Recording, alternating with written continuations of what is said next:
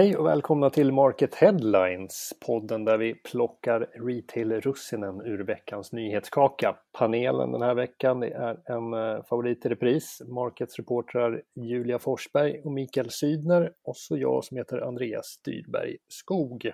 Ska vi börja med att säga grattis till någon kanske? Till någon? Ja, till podden. Vi fyller 70 avsnitt den här veckan. Oj, grattis till podden säger vi. Ja, stort grattis till podden. Vi kanske firar lite mer när vi fyller 100 men vi har ju faktiskt haft en annat att fira den här veckan, en eh, gala. Inget mindre än Retail Awards. Mikael, du, du var ju till och med med på galan. Eh, Ja. Hur, var, hur var det att ha den i digital form det här Precis. året? Och det gick ju jättebra och det var framförallt var det jättekul att vi faktiskt genomförde galan. Eh, Det var ju faktiskt ett år sedan som arbetet med, den, med årets upplaga drog igång och den skulle ha genomförts i maj. Mm. Eh, Men precis när vi var klara med alla finalister och sådär så drogs det ju i alla handbromsar på en gång. Och ingen riktigt visste då vad vi skulle göra. Men sen var det ju ganska snart klart ändå att det var tal om att flytta galan och sen så var det tal om att den skulle bli digital och så blev det så. Ja, det blev ju riktigt bra ändå. Jag såg eh, livesändningen och eh, live-rapporterade på market.se. Ja, du var flitig där såg jag. Det var högt tempo kändes det som, eller hur? Ja, betade jag av eh, 13 kategorier på, jag vet inte vad det tog, 45 minuter. Ja, så var, typ. var det klart. Kollar du på livesändningen då, Julia? Ja, jag hade på den i bakgrunden samtidigt som jag satt och jobbade med annat. Men det gick ju väldigt fort ska jag säga. Det var också artiklarna om Retail Awards som klickades mest i veckan. Eh, Allra störst intresse var det för artikeln med alla vinnare förstås. Känns det rätt uppfriskande då med liksom entydigt positiva nyheter som klickas allra mest en vecka? Va? Mm. Mm, absolut. Och det visar väl också att intresset för Retail Awards en- finns där. Det är ju liksom ändå en Mm. etablerad tävling och etablerat sig som den, den ledande tävlingen inom retail. Det måste vi väl ändå kunna säga. Är det någon vinnare som ni eh, minns särskilt från i år? Ja, Clas Olsson tycker jag verkar extra glad eftersom att de fick eh, två priser i år. Ja, jag fastnade för Angelica Rösnäs, eh, årets butikssäljare från eh, Jysk. Eh, hon var ju med i direktsändning där och var så tagen som knappt kunde prata. Och det det visar ju också liksom att Retail Awards väcker känslor och betyder lika mycket även om den i år nu fick hållas digitalt. Och jag skulle också säga Jessica, alltså har man inte sett det där inslaget så, så tycker jag man ska gå in på market.se och titta, för hela galan finns att titta på där i efterhand om man vill. Det blev så påtagligt också när det var så det ändå, när det inte var så mycket folk med i sändningen, men så när vi, hon var med, kom in och, och fick reda på det här och priset, och, fantastiskt att se hur rörd de blev. Angelica Rösnäs på precis. Jysk. Om man vill se galan igen så ligger en länk här i poddartikeln lite längre ner. Bara att klicka. Hörrni, vi går vidare och på andra plats där hittar vi Christian Wikström. Han har bestämt sig för att hoppa av som vd för Coop-butiker och stormarknader. Eh, blev ni överraskade av det beslutet?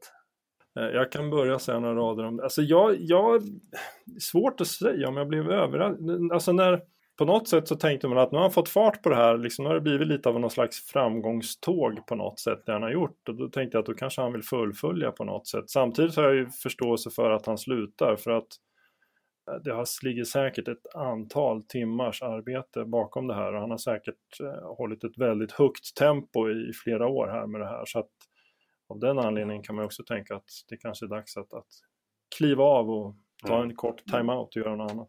Ja, jag tror han nämnde att det var 50-60 timmar i veckan. Men sen var jag ganska hemlighetsfull med vad han skulle göra vidare också.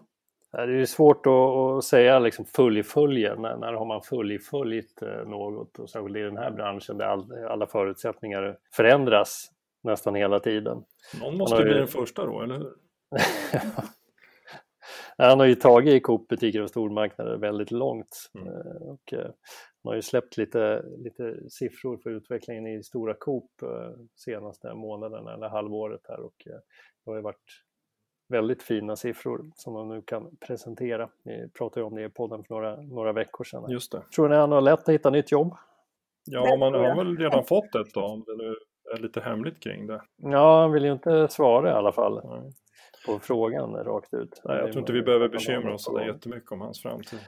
Nej, jag är inte jätteorolig för Christian Wikström. Vi eh, tar och lämnar dagligvaruhandeln, går vidare på listan till en artikel om Black Friday. Postnords e-handelsexpert Arne Andersson varnar för en explosiv utveckling Så vad säger ni, hur blir Black Friday och julhandeln i ett coronapräglat Sverige? Ja, det blir väl en ännu starkare ökning på e-handeln kan jag tänka mig. Frågan är väl hur man ska alltså, lösa all logistik kring det. Ja, det finns ju gott om frågetecken. E-handeln lär ju öka precis som den har gjort resten av året. Jag kan jag också misstänka att folk kommer handla ännu tidigare än vanligt eh, om de förutser att, att det kommer bli en stor anstormning. Samtidigt har vi ju den fysiska handeln. Hur ska de hantera eventuella trängselproblem i, mitt i julhandeln? Frågan är ju om det liksom blir trängselproblem där under de här Mm. Black Friday, nu är det väl Black Week man pratar snarast om eh, numera. Ja. Folk kanske inte är riktigt redo att gå ut och trängas när vi väl kommer dit, utan vilket också kan tala för att e-handeln fortsätter, att, att allt ytterligare ett skäl till att Black Friday på nätet blir ännu större än vad det brukar vara.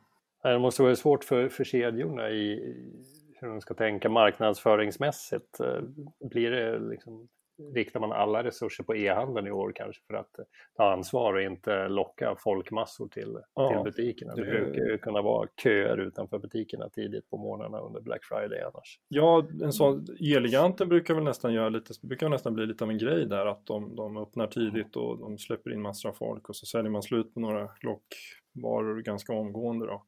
Det där kommer nog att hanteras på ett helt annat sätt i år.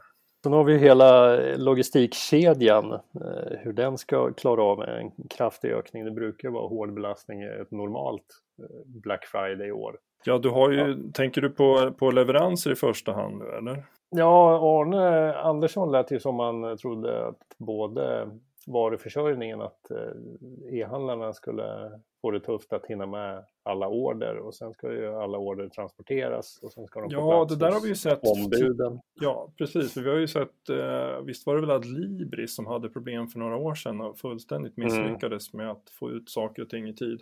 Sen har du ju liksom hela belastningen som åter sker på, på ut, utlämningsställena. Då. Nu kanske, i och med att hemleveranserna har ökat så starkt så kommer det kanske att också fortsätta, att du ser en stark ström av hemleveranser nu på ett annat sätt i år än vad vi gjorde förra året.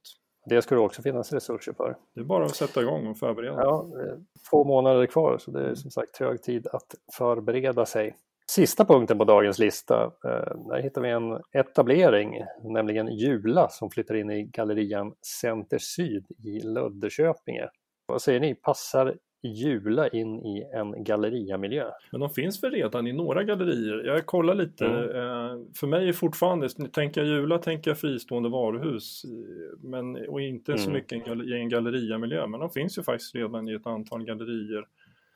Det som fascinerar mig med, med, med Jula är ju att mitt i hela den här digitala omställningen och lite lätt digitala hysterin så fortsätter Jula och prata om ökad, flera butiker och ökad butiksförsäljning. Jula är något slags märkligt fenomen. Det finns någon dragningskraft hos Jula som liksom inte tar stryk av något känns det som. Ja, det finns ju exempel på kedjor som satsar fysiskt fortfarande.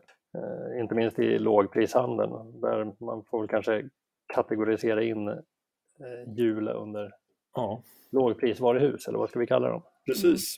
Ja, jag var lite inne på om det kunde vara en alltså, ny typ av satsning, att de vill etablera sig mer i gallerier och kanske vara en utmanare till eh, Clas Ohlson. Men eh, de, eh, de etableringar de har hittills, det är också, det här var ju en stor butik de skulle öppna nu, 2700 kvadrat. Är det, är det liksom fullstora butiker de har, kör även i galleriamiljöer? Det törs inte jag svara på, hur stora de butikerna är. Men, men jag vet att de ändå har ökat sin närvaro i gallerior.